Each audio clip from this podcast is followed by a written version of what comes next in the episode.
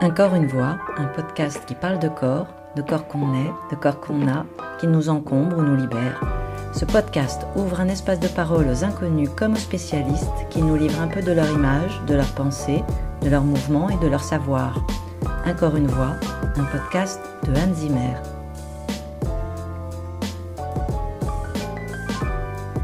Bonjour à tous, je suis heureuse de vous retrouver pour cette première saison d'Un corps, une voix.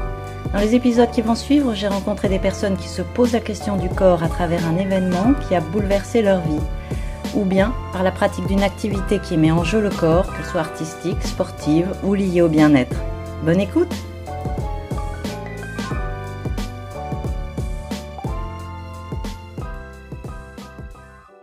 Tu peux nous dire quelle est ton activité professionnelle? Alors, donc, moi je suis professeur de PS, donc depuis maintenant... pas loin de 40 ans, 35 ans, ouais, entre 35 et 40 ans.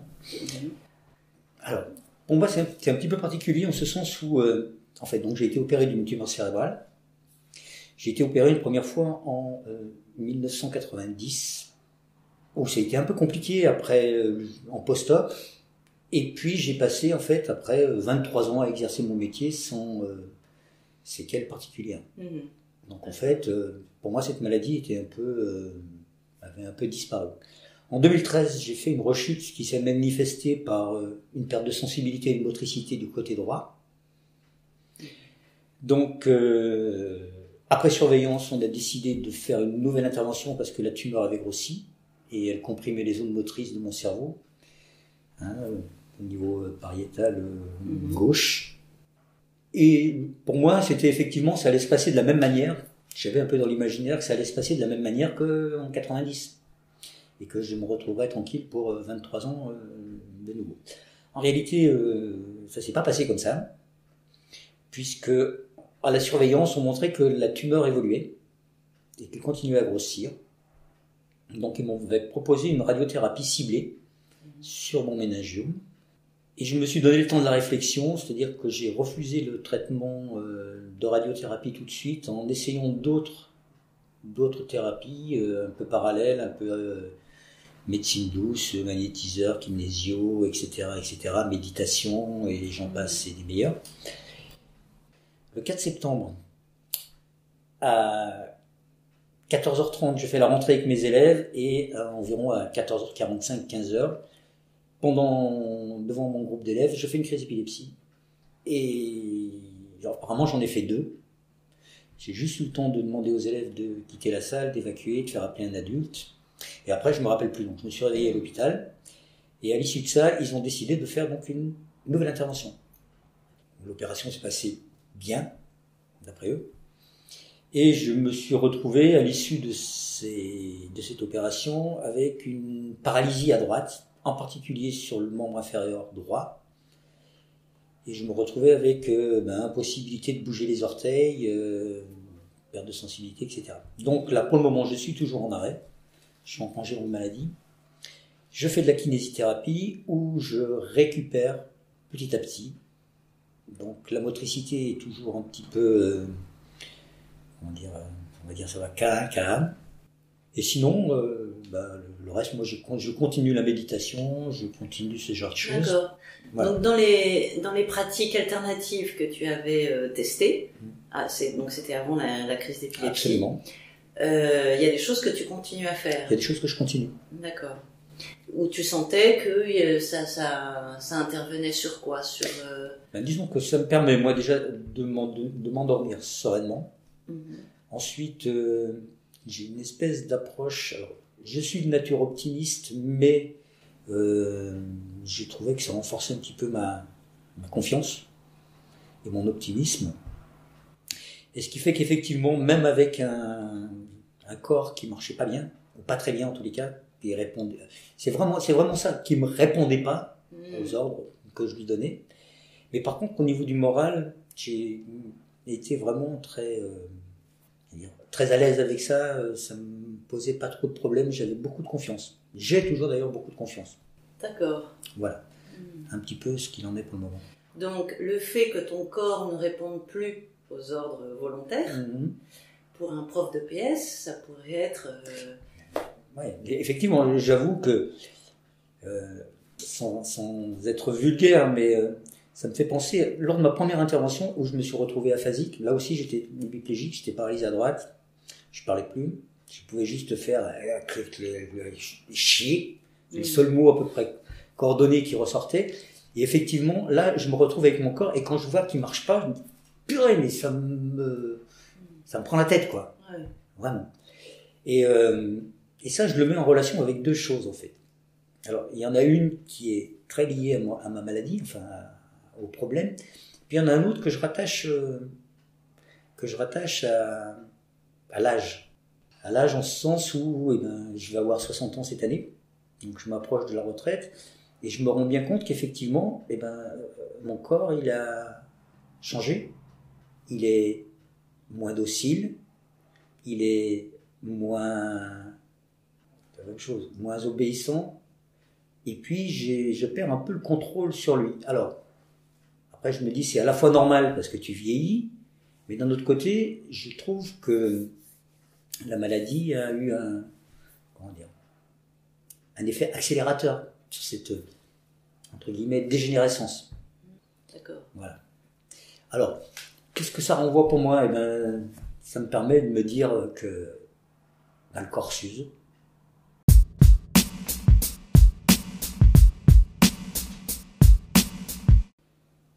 Pour moi, alors pour le moment je suis en arrêt, mais quand je vais reprendre, je sais qu'il y a des choses qui vont changer dans mon enseignement, puisque moi j'étais quelqu'un plutôt d'actif, qui montrait beaucoup et qui avait besoin de faire voir et de démontrer, et je me rends compte que maintenant dans mon enseignement c'est quelque chose que je ne pourrais pas faire, que je ne pourrais plus faire, parce que le geste il ne sera pas juste.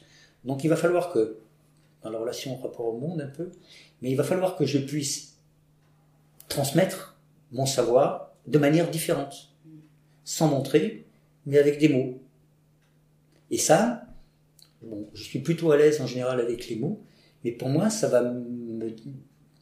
m'incite à me dire que la manière d'enseigner, maintenant, ça va être celle-là pour moi. Et il va falloir qu'elle soit la plus juste possible pour arriver au moins, en tous les cas, ou sinon plus peut-être, au même résultat qu'auparavant. Donc voilà un petit peu au niveau de ma réflexion, où je me dis, mon enseignement va changer. Maintenant, il va falloir que je trouve les mots justes. Comment tu vas t'y prendre pour trouver les mots justes? Alors, je commence à avoir un peu de bouteille, parce que je suis prof depuis 40 ans. C'est-à-dire que je sais que... Alors, si vous me voyez physiquement, je ne suis pas un monstre de la nature. Je suis plutôt quelqu'un de 1m70, 56 kg. J'ai un petit gabarit. Et... j'ai quand même une autorité naturelle, c'est-à-dire que je suis capable de poser les mots, de mettre des temps, de capter l'attention et d'avoir une influence. Je pense que par le regard, je réussis à asseoir mon autorité. Donc la première chose, comment je vais enseigner, comment j'imagine que je vais enseigner. Il n'y a pas beaucoup de choses qui vont changer, si ce n'est que je vais avoir besoin de l'attention. Et cette attention, je ne pourrais pas la montrer physiquement. Il faudra que je la montre oralement. Et ça, c'est quelque chose sur lequel j'ai beaucoup travaillé pour avoir fait un peu de théâtre auparavant. Donc, il y a ça. Et puis, il va falloir que je choisisse les bonnes voies, parce que procéder par essai-erreur, ça va être un petit peu plus compliqué. Je pense qu'effectivement, il va falloir maintenant que je balise plus le parcours de ce que j'attends de mes élèves, plutôt que de les laisser chercher. Alors, il faudra les laisser chercher, mais n'empêche que je vais devoir, oralement, les encadrer. C'est-à-dire que je vais avoir plus d'échanges avec eux. Ouais. En ce sens, c'est qu'est-ce que tu sens, qu'est-ce que ça te fait, qu'est-ce que t'en penses, c'est-à-dire leur envoyer à lui, t'es où? Et après, on arrive sur des critères objectifs, qui sont des critères de performance, des critères de réalisation, des critères... Mais au départ, tu vas... les amener à diriger leur attention. Voilà, dans un premier temps, c'est capter l'attention. Toi, tu vas capter l'attention, donc ça veut dire que eux vont avoir un travail à faire d'attention sur eux-mêmes, absolument, sur ce qu'ils sont en train d'effectuer et de l'évaluer pour pouvoir le verbaliser. Absolument. C'est-à-dire qu'en fait, je suis prof principal également dans ma classe, donc c'est-à-dire qu'en fait j'ai la gestion d'une classe, Et pour moi, il y a un mot qui est important, c'est face au savoir, c'est ce que j'appelle la posture. Être dans une posture d'apprenant. Et la posture, elle n'est pas que physique. Elle est physique.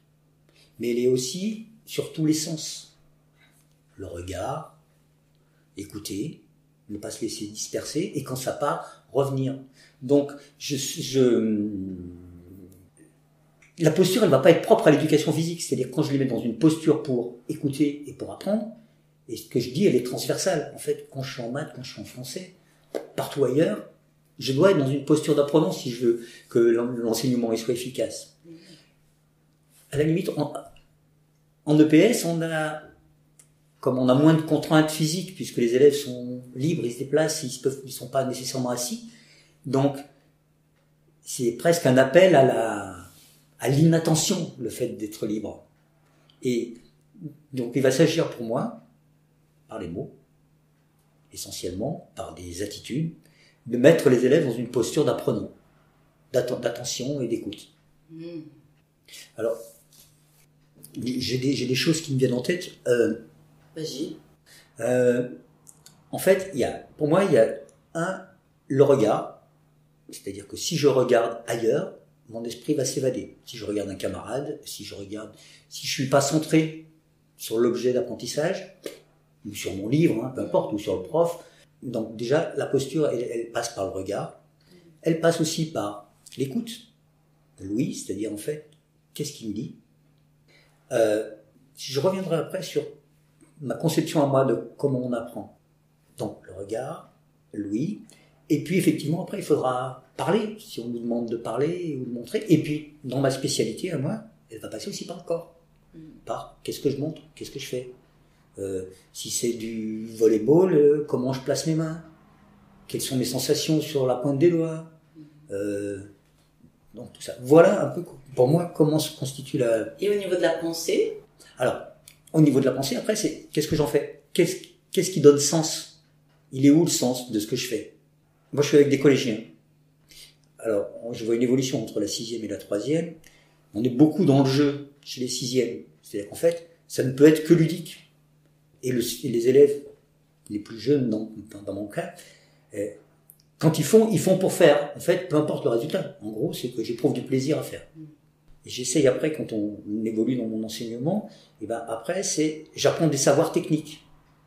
Et ça, c'est mon rôle de prof, dire techniquement, ça c'est meilleur, la réponse, elle est plus efficace, Et puis après, la suite, quand on commence en 3e et qu'on va continuer au lycée, c'est-à-dire qu'après, c'est pour la performance, quel outil j'utilise, qu'est-ce que je mets en œuvre, et comment je combine les choses entre elles pour arriver à mon objectif. Et là, ça demande une réflexion. Donc, je parlais tout à l'heure d'essais erreurs. C'est-à-dire, j'essaye, tiens, ça marche pas. Ah bah oui, ça marche. Et après, je me questionne, mais pourquoi ça marche? Quelles sont les voies d'amélioration possibles à ça? Et je vais revenir maintenant sur ma conception de l'apprentissage. Pour moi, on apprend de différentes manières. On apprend en regardant, en écoutant, on apprend en disant, et on apprend en faisant. C'est-à-dire qu'en fait, on va stimuler l'ensemble du corps pour ça. C'est-à-dire, qu'est-ce qui fait que les choses, elles rentrent. Et pour ça, effectivement, la posture, pour moi, c'est la condition j'allais dire, nécessaire pour pouvoir, effectivement, emmagasiner les informations. Alors, on sait très bien que dans l'idéal, c'est ce que je voudrais. C'est pas comme ça que ça marche. Parce que quand on a un groupe d'élèves, il y a des interactions, il y a des choses qui s'apaisent. Ils arrivent avec leur histoire, ils arrivent avec leurs problèmes, ils arrivent avec plein de choses. Simplement, l'objectif, c'est essayer de faire, alors je ne veux pas parler comme un ministre, mais garder l'école un lieu sacré, c'est-à-dire où, en fait, ce qui est à l'extérieur ne vient pas trop parasiter. Parce que très souvent, ça parasite. Ça peut enrichir, mais très souvent, ça parasite. Donc, essayer d'éviter tous ces parasites externes. La posture, tu dirais que c'est une posture de disponibilité, au sens large du terme? Oui, absolument. C'est-à-dire que... Mais ça demande une action volontaire pour ça. C'est-à-dire, je regarde le prof. Il y a un bruit qui se passe sur ma gauche ou sur ma droite. Je regarde. C'est un camarade qui fait n'importe quoi. Il y a deux possibilités. Ou je rentre en relation avec lui et je perds le prof. Ou alors je décide, mais volontairement, de dire « Ah ouais, c'est peut-être pas mal, mais moi je dois me recentrer sur ce pourquoi je suis là.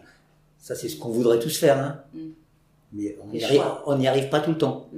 Et puis, ça dépend aussi de la personnalité, ça dépend de ce qu'on donne à moudre, hein. Oui, aussi, c'est vrai.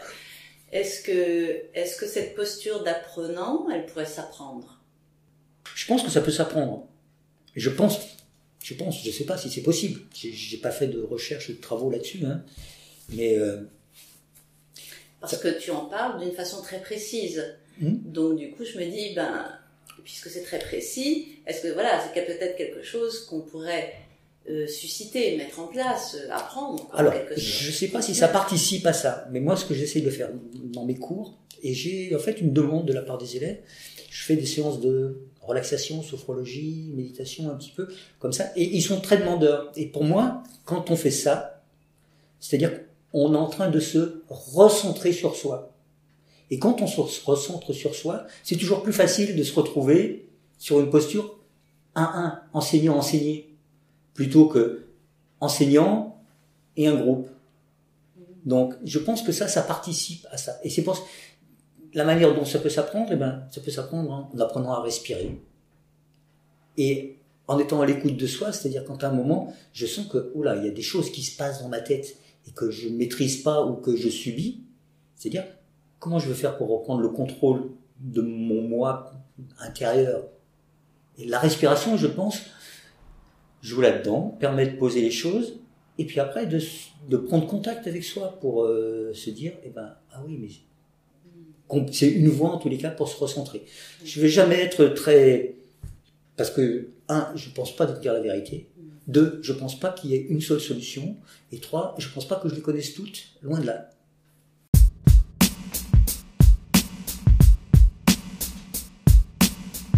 Quand j'ai passé le permis de conduire, mon moniteur d'auto-école m'a dit une chose, donc j'avais 18 ans, donc ça fait 42 ans, ça. Et il m'a dit, mais il n'y a pas de bons conducteurs, il n'y a que des conducteurs qui s'améliorent. Et en fait, de cette philosophie, pour la conduite, que je n'ai pas toujours appliquée, mais dans mon enseignement, c'était ça. Je pense que je suis un bon prof, ou en tous les cas, que j'essaye, et que j'ai essayé depuis 40 ans, chaque jour, d'être un meilleur prof. Et pour devenir un meilleur prof, je pense, il faut accepter de s'ouvrir sur des choses qu'on ne connaît pas, sur des choses nouvelles. Et c'est ce que j'ai fait. C'est-à-dire qu'en fait, mon enseignement, il est passé d'une formation initiale très, très carrée à qu'est-ce que moi j'apporte, moi en tant que personne, et qu'est-ce que je trouve qui est bien et qui est riche et qui donne sens à ce qu'on fait. Ça donne sens à moi d'abord, et puis ça donne sens aux élèves. Et j'ai l'impression que j'ai rencontré mon public, c'est théâtre, mais l'école, c'est rien d'autre que ça, un prof, c'est rien d'autre que quelqu'un qui se met en scène. Et, pour moi, hein. Et j'avoue que je pense que j'ai plein de richesses que j'utilise mal, très certainement, pas aussi bien, mal, pas de manière efficiente. L'efficience, c'est de trouver le rapport maximum entre ce que l'on peut et ce que l'on fait, quoi. Donc, on peut être efficace, mais on peut ne pas être efficient. Ouais. Ouais. Alors ça aussi, parce que moi, et juste dernière question, en quoi le fait d'enseigner le sport à nos enfants et aux jeunes, est-ce que c'est essentiel? Est-ce que c'est nécessaire? Je pense que l'EPS est dans toutes les matières.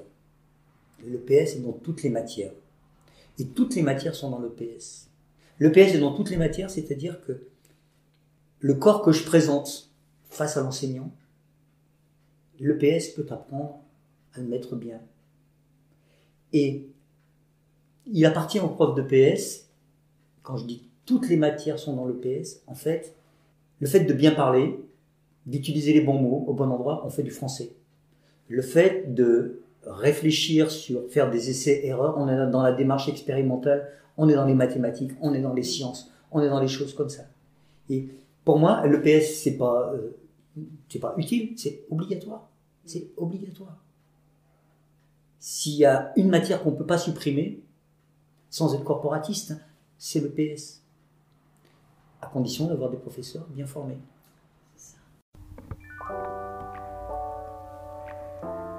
Merci aux personnes interrogées de nous avoir partagé un peu de leur expérience avec générosité.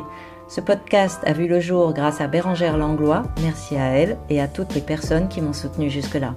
Si vous avez pris plaisir à nous écouter, n'hésitez pas à liker et à partager, cela nous est utile.